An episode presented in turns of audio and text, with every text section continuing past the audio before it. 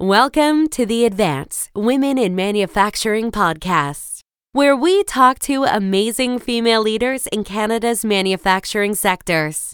Advance Women in Manufacturing is a presentation of Annex Business Media. Hello, everyone. This is your host, Nithya Caleb, the editor of Food in Canada and PrintAction.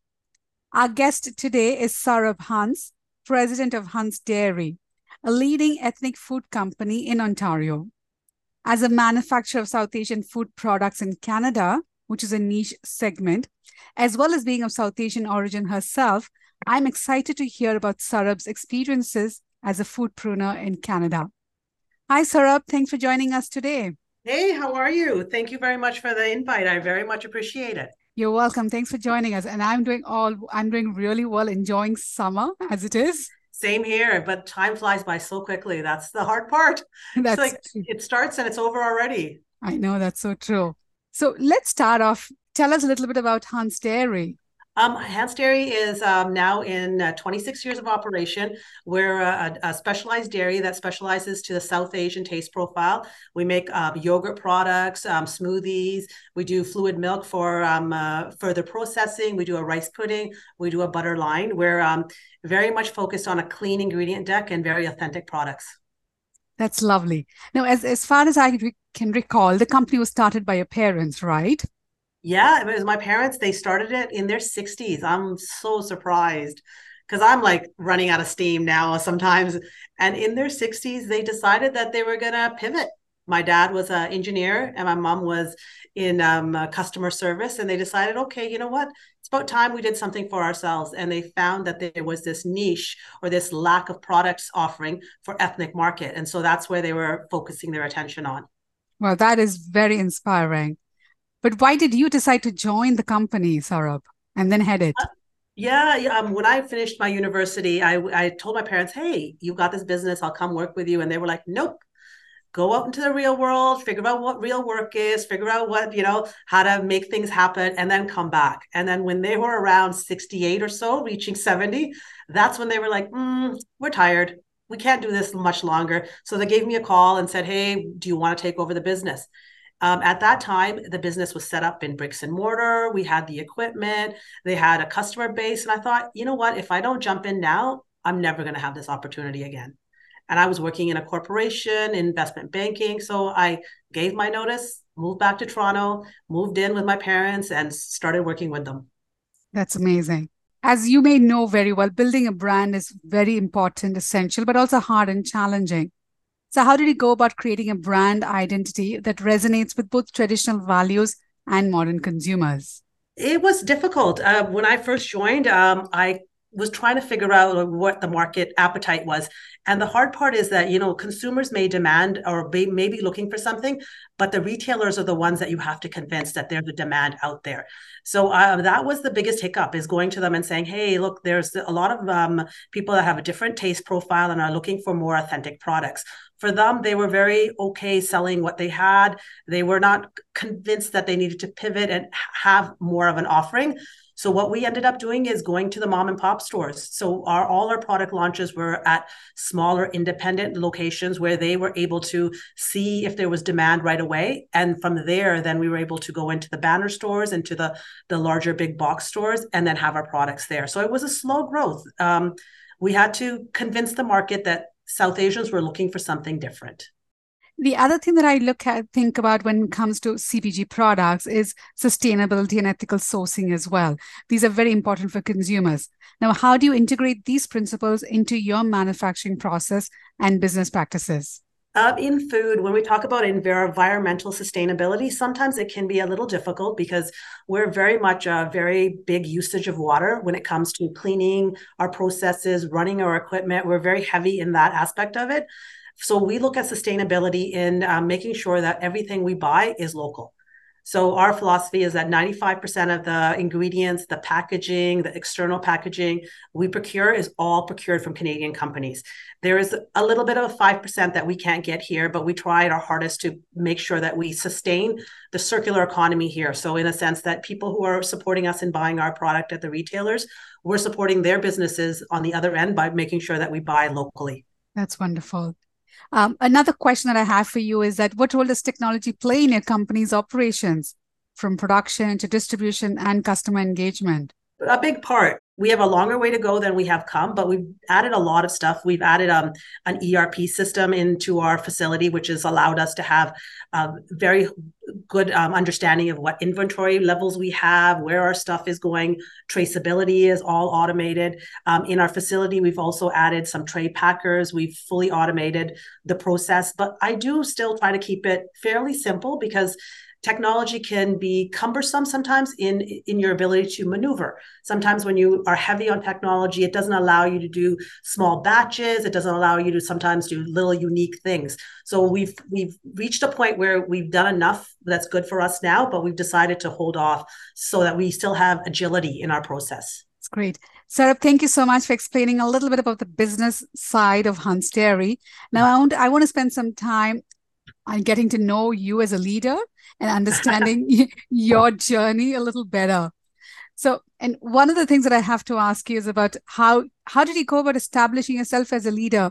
Because you know, in family-run businesses, the perception is that you're always the owner's daughter, right?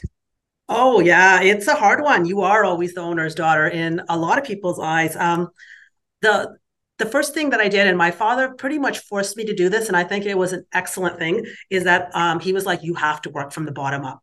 So when I moved here and I started working in the dairy, I had to take my pasteurizers course. I had to go get a graders course. And then for a year, I ran the full operation, of course, with assistance and learning and stuff. And then in that year, I was able to learn a lot of um, manufacturing stuff like um, steam boilers, um, pneumatics, like things that I needed to have a base knowledge on in order to be able to have an intellectual conversation with somebody and able to have people bid on businesses. So that was number one for sure. Um, number two was just ask for help. I think sometimes when we come into a position where we're um, expected to be the leader, we feel that it's um, we need to show that we know everything. But when you don't know everything, that is really the wrong way to approach it. So I went around and just sat sat with suppliers and competitors and vendors and just said, "Look, I know nothing about nothing. Tell me about this aspect. And people were very helpful. I was surprised at how forthcoming they were with information. And if they were un, unaware of what i was asking about they referred me to somebody.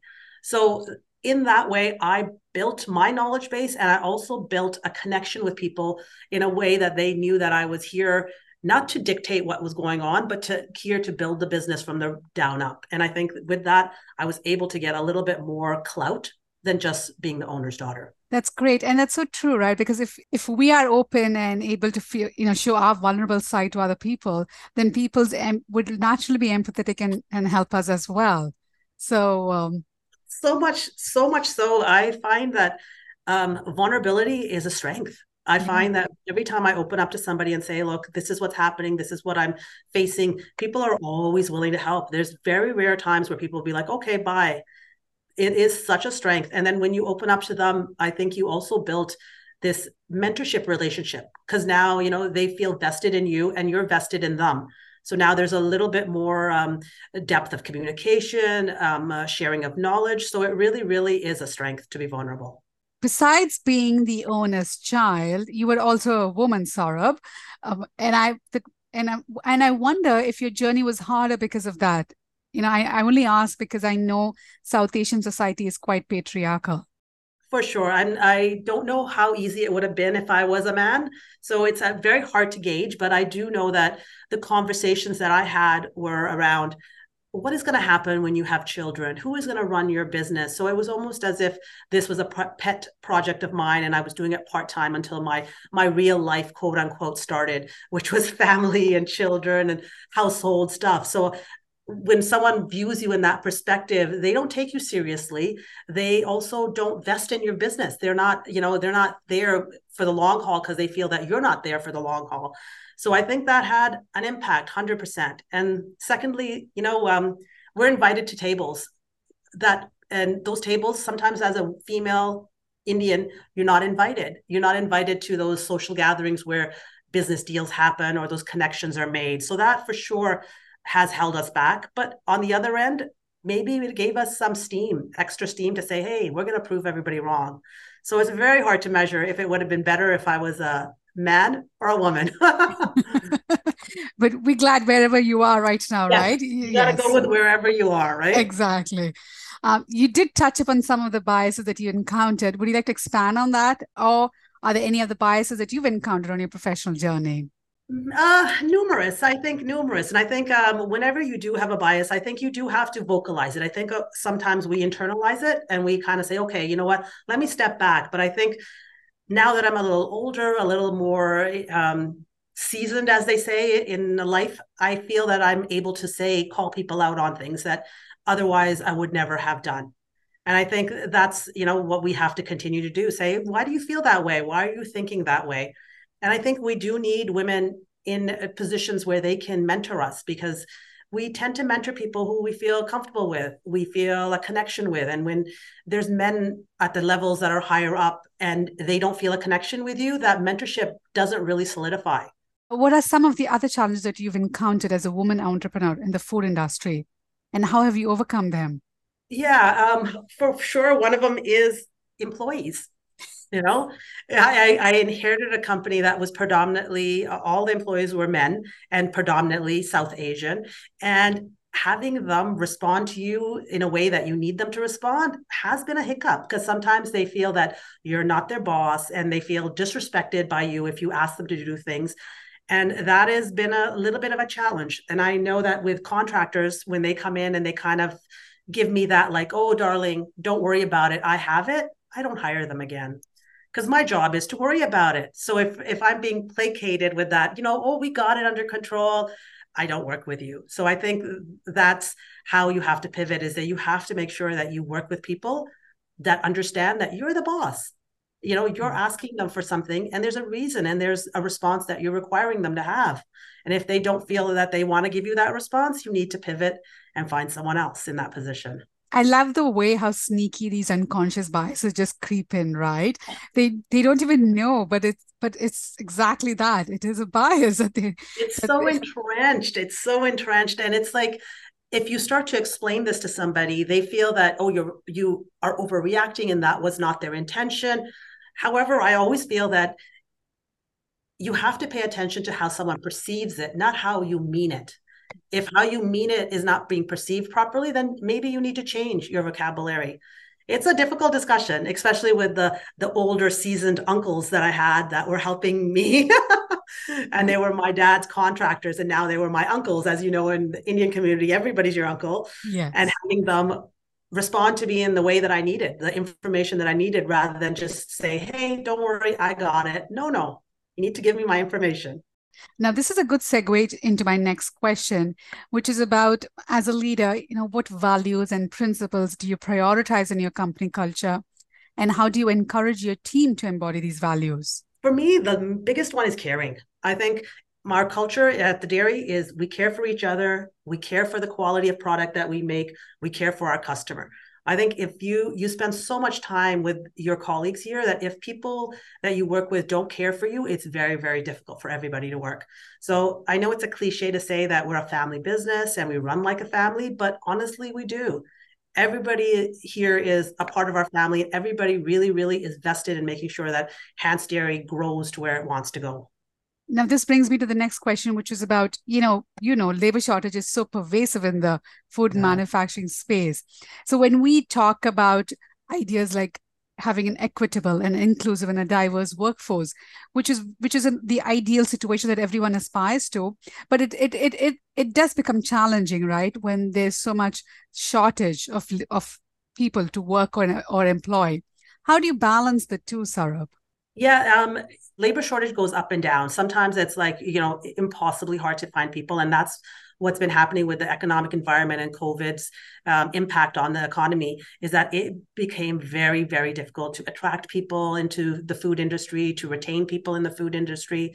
Um, we have um, implemented at our facility um, a referral program and we found so many good people through that so people that are here that understand what the real work is at the factory are referring people and those people come and once they join us there's a bonus that gets to the goes back to the person who referred them and that's really really helped us you know um, get good people with us. And how you um, diversify your workforce that's a difficult one. When like i was saying earlier when i joined it was predominantly well i shouldn't say predominantly it was all men except my mom that were working in the business. And i tried very hard to get women and, and different communities to come work with us. And I found that I'd hire somebody and they would last like maybe a month and they'd leave and I could not figure out what it was. And I finally realized I have to hire in pairs. So if I wanted women to come into the manufacturing side and stay, I needed to make sure that I had at least two to three women because otherwise they felt a little isolated. They felt a little, n- nobody was engaging with them. And so the environment work wasn't as fun as it should be. So that was my when we that when that went off, we were like, okay, now we figured it out. And now we have pretty much 50 50% split in the back for men and women. But it took us getting a, a you know about three or four people, women here, to make it stick. Oh, that's amazing and lovely to hear, Sarab. You've been here for a while in the food industry. What advice would you give to aspiring young entrepreneurs who are looking to enter the food industry, especially those who are interested in promoting culturally specific cuisines and products? I think that there's room for everybody. In when I joined the industry, one of my father's friends gave me advice that, you know, don't steal market share, create it. There's room for everybody. So if you have a product that's not available on the market and it's unique and it's different, there's tons of room in this uh, this country because we're so multicultural. There's so many different uh, diverse appetites out there. Um, it will be a little bit more of an uphill battle. It may take you longer than if you were making something that already existed, but there's room for that. What's been your most memorable project till date, Sarab? So I have to say, it had it was the first SKU that South Asian focus that got launched into the banner stores, the big box chains that was my dahi that we launched in 2008 the most memorable because that's when i was like yes finally we broke in we're in. And now we have a launching pad for a lot of other things. That's lovely. And that's the dahi that i have in my house in my fridge as well. So thanks for Thank that. You. Thank you for buying it. and that's not the reason why you're here. I just want to make sure the readers understand that too. yes, because I've been asking for this interview for ages. Yeah. I'm joking. Sarab, uh, jokes aside, what's your biggest achievement to date besides bringing the dahi into the banner, big banner stores? Building a facility. Biggest achievement. Um, about eight years ago, we were busting at the seams at the place that we were and needed to figure out what we wanted to do. We contemplated do we um, kind of shut up shut down our production and have somebody else make it have a co-packer make it for us? Or do we jump into a new facility? And it was a difficult decision because it's a lot of money that's going out the door and sometimes you don't know what's going to be coming back in. So i have to say that was the biggest challenge was taking that um, eh, taking that step that leap and buying a facility buying a, a piece of land and retrofitting something that suited us but now eight years in, it was such a great choice, such a great choice to have that space to expand in, to own it yourself so that you can make any improvements and not be worried about having to move again. That's lovely. Um, and I know that from previous conversation that I've heard that you are almost at capacity in this facility too. Isn't that right? Very much so, very much so. Because every time you add on a SKU or you want to launch something into the market, you have to have a lot of packaging, and that packaging and storing all that takes up a lot of space. So we are we are kind of at that point where we need to decide what we want to do, but because of the economic environment, I'm slightly holding back. Everything is a little too pricey these days. Yes, for sure. You have to be cautious. Yes. On you know, on that note of talking about business decisions, um, I'm sure you've had mentors who have helped you along the way. So tell me a little bit more about your mentors and how they support you. Um, mentors were a little harder to find, and I and I it took me, I'd say, probably about. I've been doing this about 18 years. It took me probably about 12 years to find good mentors, which was wow. really really difficult. I um am part of an organization of women CEOs, and we meet on a monthly basis, and they're from various industries. And I, I that has been a very good support group because every month we go in and I can bring issues of I'm having HR related issues. I need to pivot here. I'm having technology issues. And that has been an excellent form for me to get information.